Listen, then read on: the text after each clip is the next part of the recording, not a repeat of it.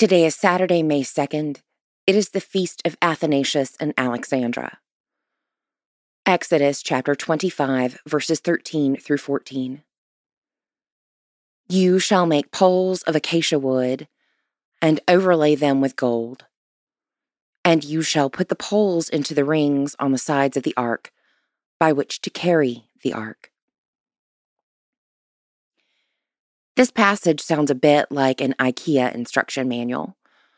Put the holes in slots A and B, the Ark of the Covenant on panel Q, slide the mercy seat over rods number 245 and 246. Every time I read this section of Exodus, I wonder about God's purposes and the specificity.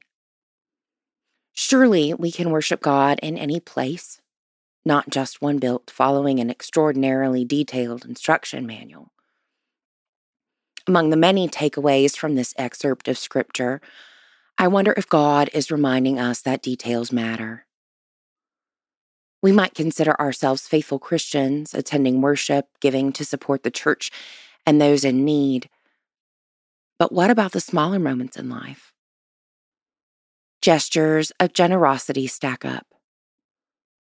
This week, focus on the small things kind words, a cup of coffee, compassion in a tough moment. These small acts on their own may not seem like they amount to much, but together they are the building blocks of the kingdom. Pray for the Diocese of Kontagora in Nigeria. Moving forward, what small acts of faithful generosity will you practice this week?